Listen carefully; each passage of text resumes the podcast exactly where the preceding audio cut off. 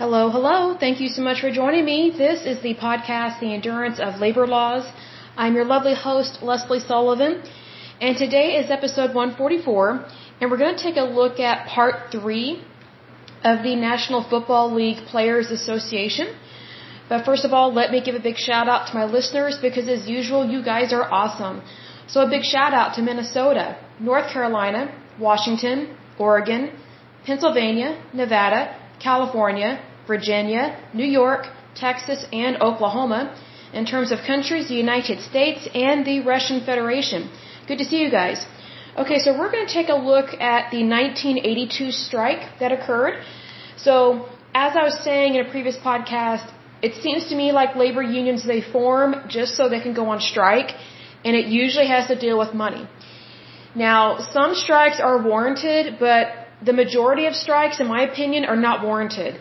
Um, I think they're practicing a lot of greed.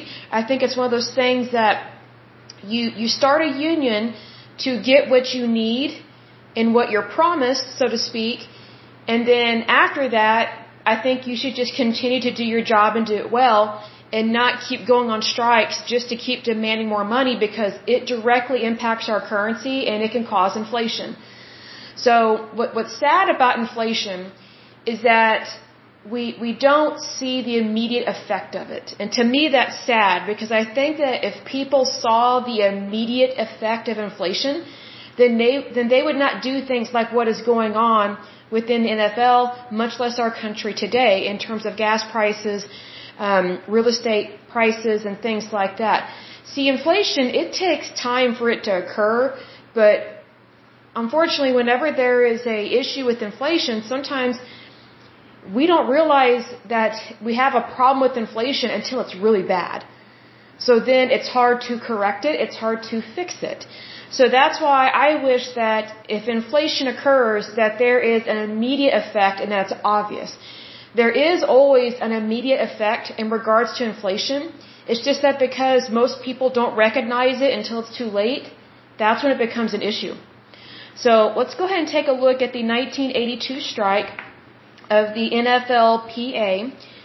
So it says the 1982 NFL strike began on Tuesday, September 21st and lasted 57 days, ending on November 16th. During this time, no NFL games were played. I'm kind of surprised by that because I thought maybe they would have the less talented players play, but they did not do that in this case. The strike occurred because the union demanded that a wage scale based on percentage of gross revenues be implemented, so they want to act like salesmen. Basically, their job is becoming more commission based. That's about greed.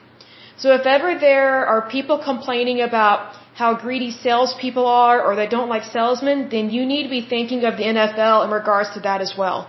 Because the NFL wants a percentage of all the gross revenues, not just a salary, they want a piece of that other pie as well. And guess what? They don't deserve a piece of that pie.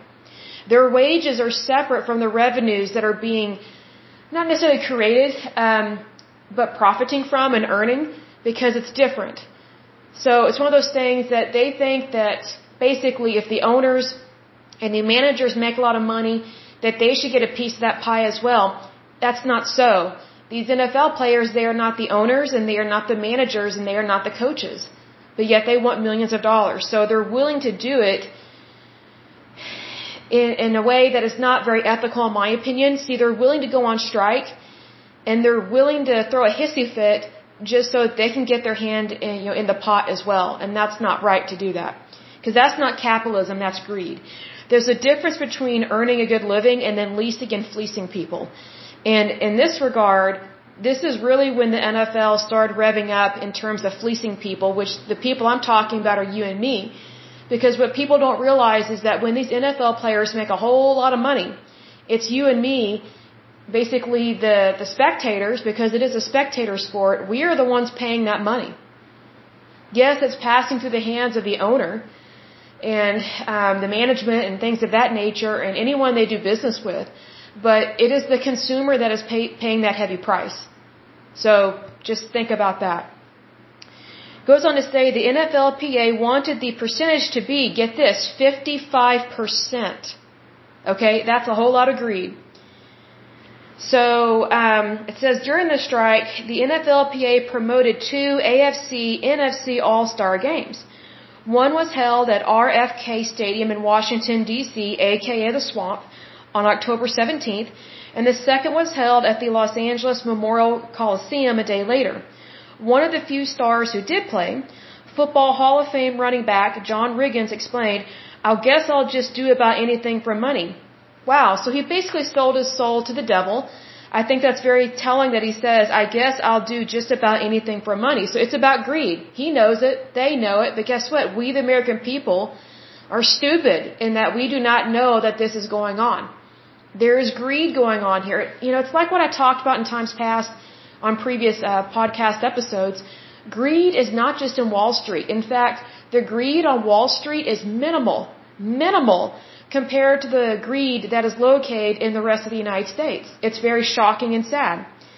Despite a local TV blackout of WTBS and ticket prices starting at $6, neither game drew well. Only 8,760 fans attended in Washington and 5,331 in Los Angeles.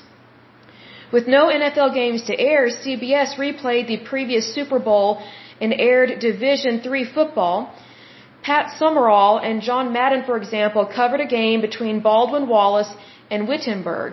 NBC acquired the rights to Canadian Football League games from ESPN, and both networks aired their respective games with NFL-like production values.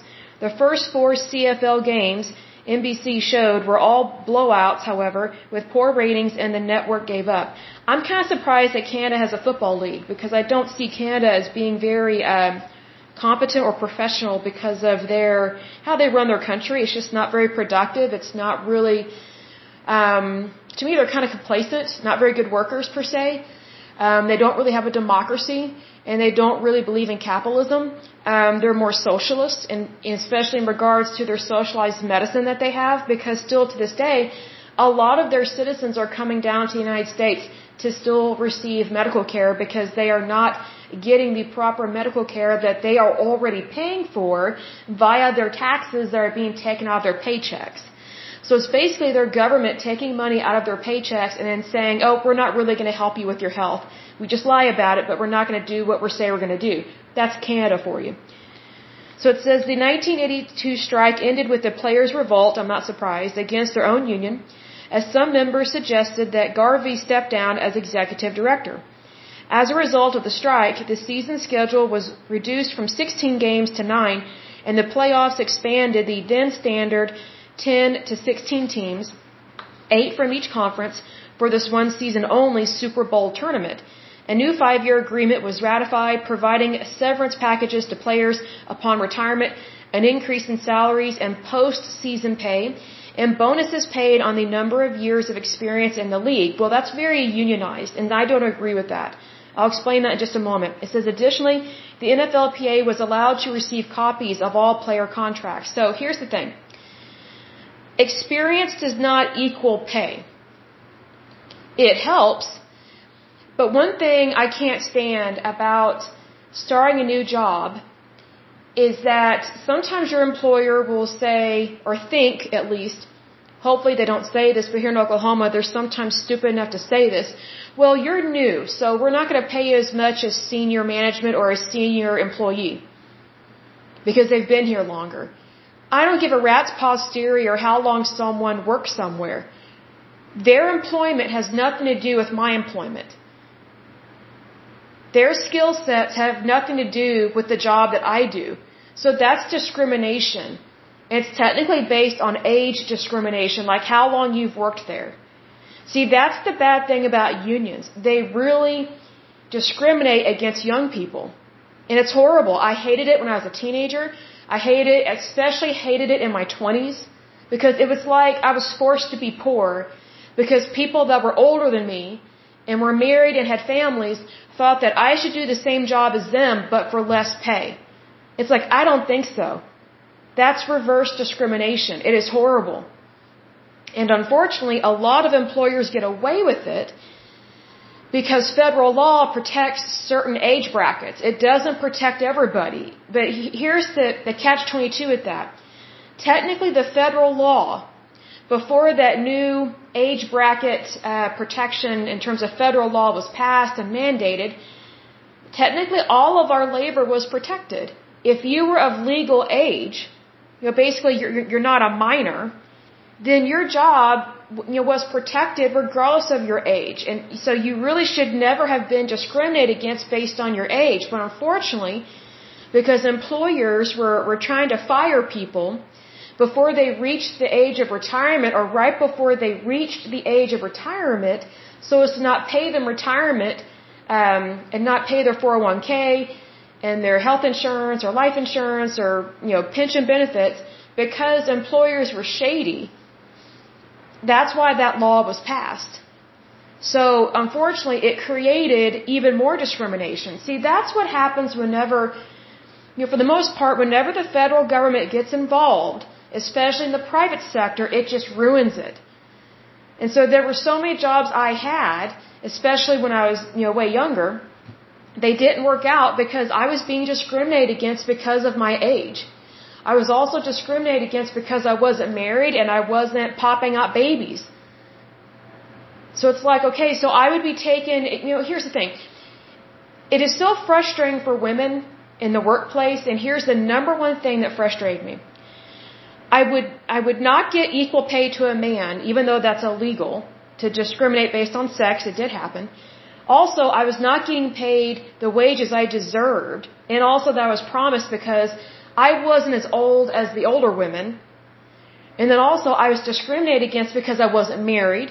And then I was also discriminated against because I wasn't popping out babies. Because, you know, it's, it's really kind of a catch-22 for women. It's like, if you're not married, then they're not going to pay you as much as someone that is married. But the moment a woman gets pregnant, the employer, especially in at-will states, does everything they can to try and fire her so they don't have to pay maternity leave. And then they don't want to help with any kind of daycare or childcare. And I, I don't think that employers should help with that, but they, for some reason, they think that, well, if a woman has a baby, then some of her wages are going towards daycare. Well, those wages could be going towards someone that doesn't have kids or whose kids have graduated high school. So we don't really want to pay for someone to have to have daycare. So it's like, okay, you know, this is the employment you know, the, the employer trying to determine your sex life, your married life, your single life, your engaged life, you know, your, your behavior and your lifestyle outside of work.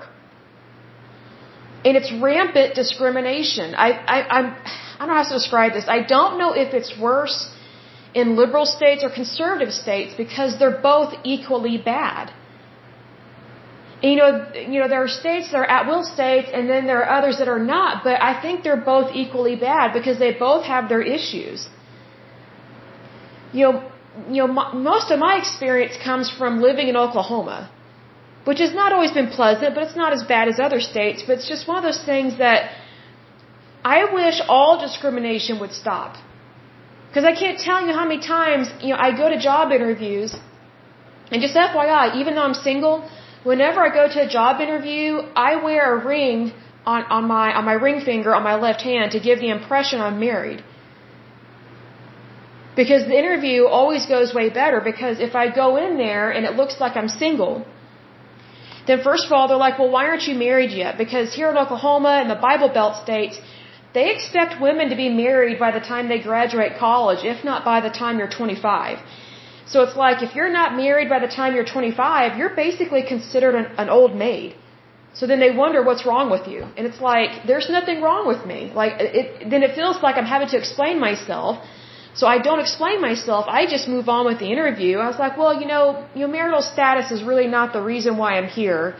You know, for the job interview, I'm here to learn about you and you're here to learn about me, about professionalism, about the actual, you know, skill sets that I have and, and how can I help you and, and what help do you need in terms of this job function? So there have been times that I've had to completely try and control the interview because it almost always goes towards sex, babies, marriage, wedlock. Um, it's, it's bizarre and it's not appropriate. Um, so it's really degrading to women. It's like, you know, I'm not just a pair of ovaries. I'm, I'm a human being. And what's interesting is that for men, you know, men don't have ovaries, but they have testicles, right? Like they have testes. So, but, but what's interesting is that the male anatomy and what their role is in procreation does not come up in job interviews. Like it would not ever dawn on a hiring manager or some moron that's conducting an interview to ask a guy, hey, you know, do you plan on knocking up any women here in the next nine months? Because, you know, we want to know if you're going to have to start paying child support. Because we don't want to have to deal with that. And we don't want to pay for whoever you knock up to have a kid. I mean, aren't those hospital bills expensive? I mean, do you really want to pay that kind of money for that? Like, see, here's the thing. My point is that no one would ever think to talk to a man like that.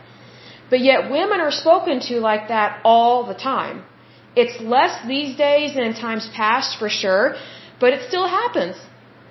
Like I went to a business meeting, I think it was just last year, and the the uh, I guess you could say my marital status came up in this business meeting. And the guy knew he wasn't supposed to talk to me like that. And get this, I had my ring on. It wasn't like an engagement ring or anything, but it was it was a nice ring and I had it on my left hand. And he wanted to know if for sure like I was not in the market or not. It was weird and, and the mouths of the women in the room just dropped. He said, Yeah, I know I'm not supposed to ask those questions. And it's like, wow. Needless to say, I do not do business with those people. So, FYI, please be aware of that. There's a whole lot of stuff that takes place in, um, oh, also in job reviews. Um, I've had reviews, um, you know, just like a yearly review of, of my job and discuss whether or not, you know, to get a pay raise and things like that. You'd be surprised how many employers do not give single women raises because they don't think they need them because they're not married, don't have a mortgage, or don't have children. It's bizarre. It's like marital status has nothing to do with your pay. Like just because someone is married doesn't mean that they should get more pay just because they walk down the aisle a person's job, their responsibility and their pay has to deal with the actual job, like, you know, the actual work. Not procreation, not abortion, not birth control. I mean, it's just unbelievable some of the things that people talk about in job interviews and then they think they're being professional and they're not. You know, I think it would be really interesting to ask NFL, you know, NFL players if their sex life has ever come up in job interviews or when negotiating a new contract. You know, maybe they should ask them, hey, how many baby mamas do you currently have and how many do you plan on having because, you know, you, you seem to be sexually promiscuous quite a bit. And, you know, we don't mind paying for married guys to have babies with their wives, but we really don't want to pay for single guys getting uh, single women knocked up. So if you have a bunch of baby mamas, we're not going to pay you as much money because we know the money is going to be a waste anyway. Because it's just going to be going to these gold diggers. Now, do you really think that kind of conversation would happen in a NFL players contract negotiation? No, it would not. But stuff like that happens all the time whenever women go in for a job and or have a performance review. It's sick. It's, it's so degrading.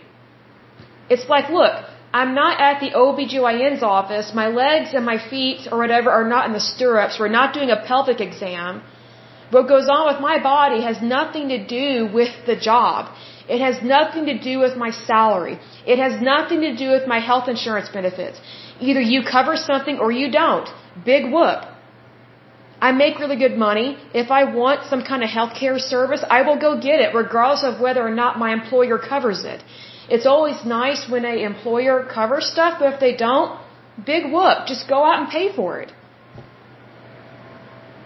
But you see, there are so many people, they don't understand that whenever they try and have a socialized country, like a, a socialistic government, and then socialized medicine, first of all, you lose your rights you lose your privacy, your privacy, and then that opens the floodgates to discrimination, especially against women. See, because men are not the ones that give birth. It's the women that do that. And yes, you do have to be a woman to give birth. transgenders are not women. And that might offend some people, but, you know, do the math here. So, needless to say, th there are so many things that I know never come up in a conversation whenever a man goes in for an interview and whenever he goes in to negotiate pay. Women get treated like prostitutes. It's it's horrible. Like my mouth my mouth has dropped so many times in meetings because of inappropriate, unprofessional, sexualistic, degrading, just devaluation of a human being, that type of behavior in these meetings. It's weird. So if anything, you know, these NFL players, you know, they've got pretty good. No one discriminates against them because of their sex. No one discriminates against them because, you know, they're, they're not married yet, or maybe they are married and haven't had children yet. Like, they don't have to deal with all that. Women have to deal with so much. And I'm not complaining. I'm just telling you the facts here. Because it gets so old. You know, what's interesting is that whenever I have one of these funky meetings that just goes weird, I'm just like, you know, I've just started saying to people, can I just be treated like a human being? Because that's what I am. I'm a human being. And if, and if it's a woman talking to me, I was like, you know, don't you think it's high time women stop talking to each other like that? We're on the same team here. And if a man talks to me like that, I'm like, you know what? I am not a slab of meat. I'm a human being.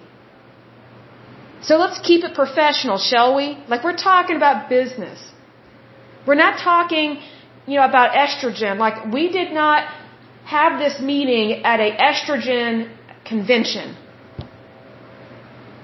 So let's leave estrogen and testosterone out of it. Like this is business. This has nothing to do with anatomy. This has nothing nothing to do with physiology. This has nothing to do with hormones. This has nothing to do with the thyroid gland. Like this has nothing to do with ovaries or the uterus. Nothing. Like this is business.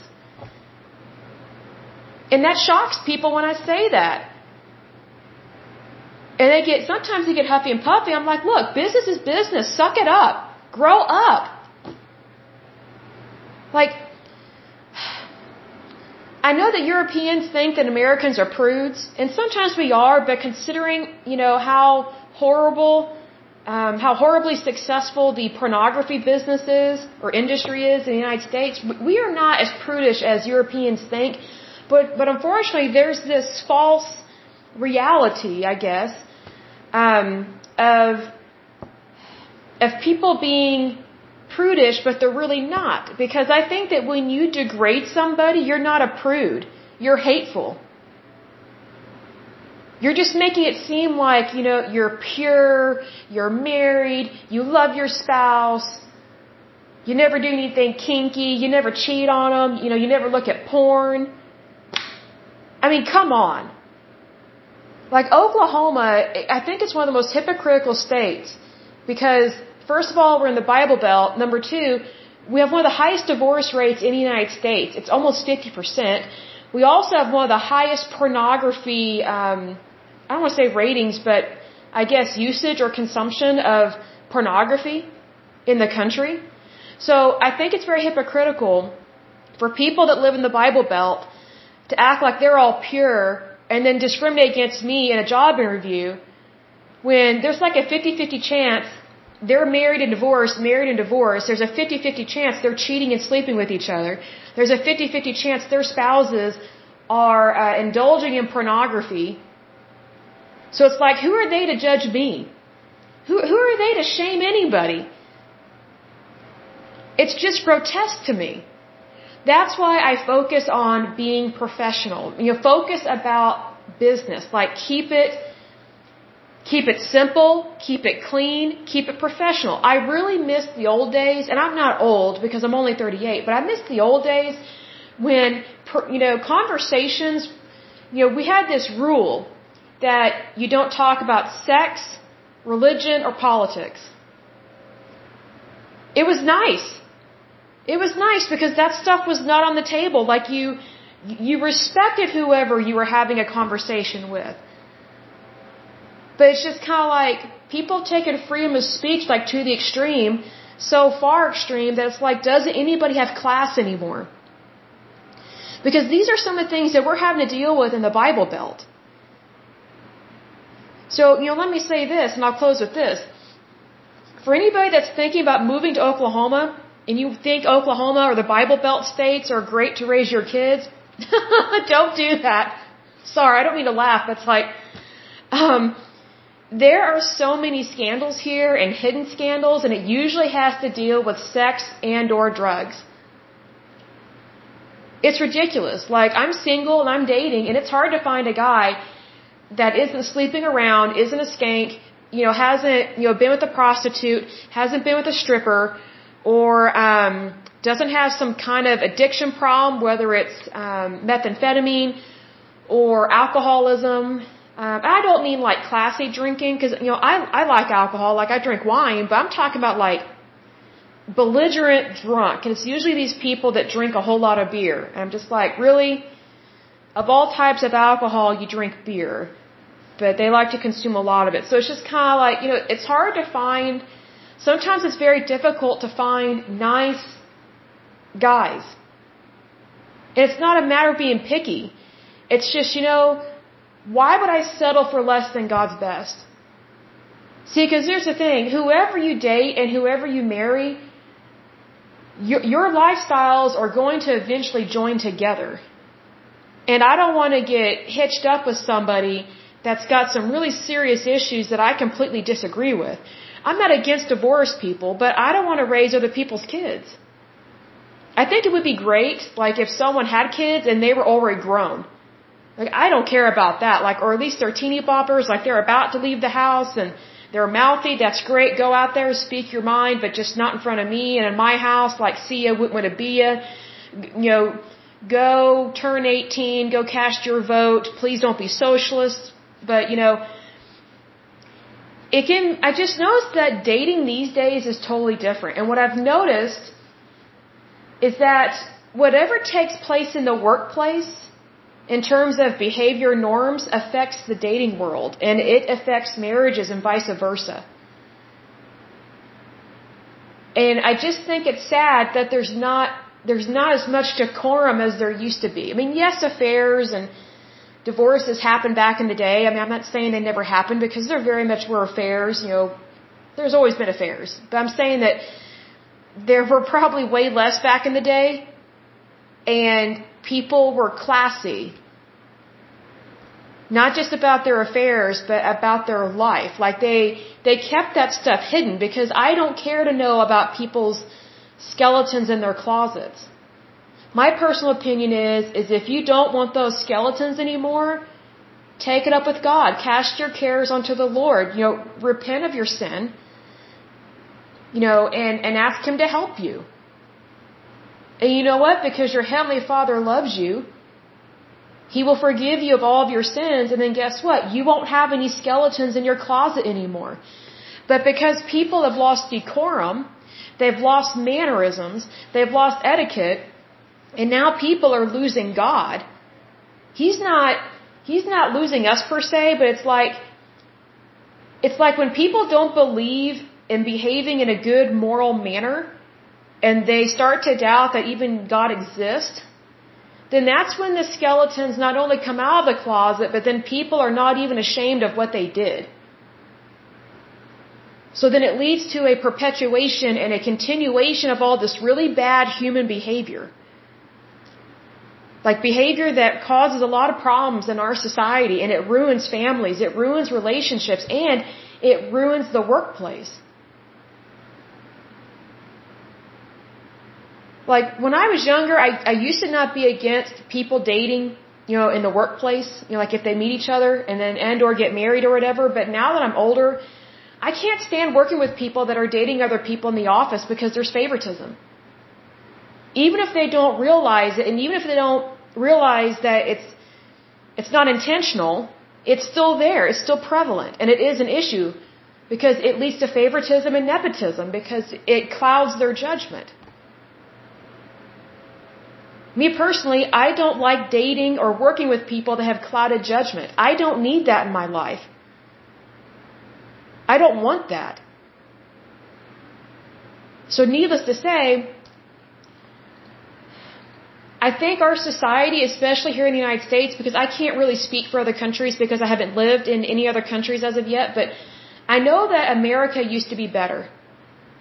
We used to have decorum. We used to have way more manners. We used to have way more etiquette. And I feel like when we had more decorum and more etiquette, there, there wasn't as much lawlessness that has become now legal. If that makes sense. Because I think when, when you make it a point to behave appropriately, then first of all, you are guarding yourself, like you're protecting your heart and you are protecting your soul from participating in really bad, possibly sinful behavior that could be very detrimental to you. But you're also protecting anybody that you're doing business with or anybody that you're interacting with. Like that is a, a that is a adult responsibility that we have. But to me, it just seems like there are not very many adults that are acting like adults anymore. It's like everybody's still acting like they're in their early 20s or they're acting like they're teenagers, like especially on social media. I'm like, how old are you? 55? Grow up. It's bizarre to me. And I'm not saying that, that you can't kick back and enjoy life. You know, those are wonderful things to do, but there, there's appropriateness and then there's inappropriateness. And I just think it's interesting that we have so many people complaining about the young, and I'm like, well, what kind of role models do they have to look up to? Look at what's going on within people's families. I mean, just, you know, let's not even talk about families for a moment. Let's take a look at the NFL. Look at the scandals and the behavior problems that are taking place in the NFL. But yet, they get more money. So basically, as a society, and as a country, we are constantly rewarding bad behavior. And then we wonder why we have worse and worse and worse behavior. And our young people, they don't know how to date. They don't know how to act professional. They whine and complain.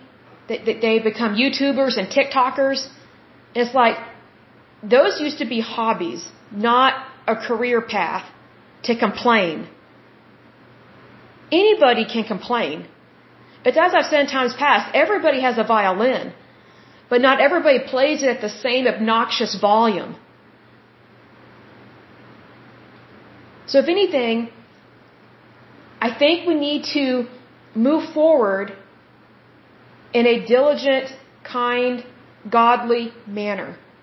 That's why I hope and pray, especially within the NFL, that every single one of these players gives their life to Christ and they become good Christian holy men and start acting like the examples that they are supposed to be within their position of power and or authority within the role that they have within their profession and within the role that they have within our society. It's very important. We, we basically need men to be men. And I look at it this way, it's definitely stressing out women. You know, maybe they should wake up to that. But anyway, um, I will go ahead and end this podcast. But as usual, I pray that you're happy, healthy, and whole, that you have a wonderful day and a wonderful week. Thank you so much. Bye bye.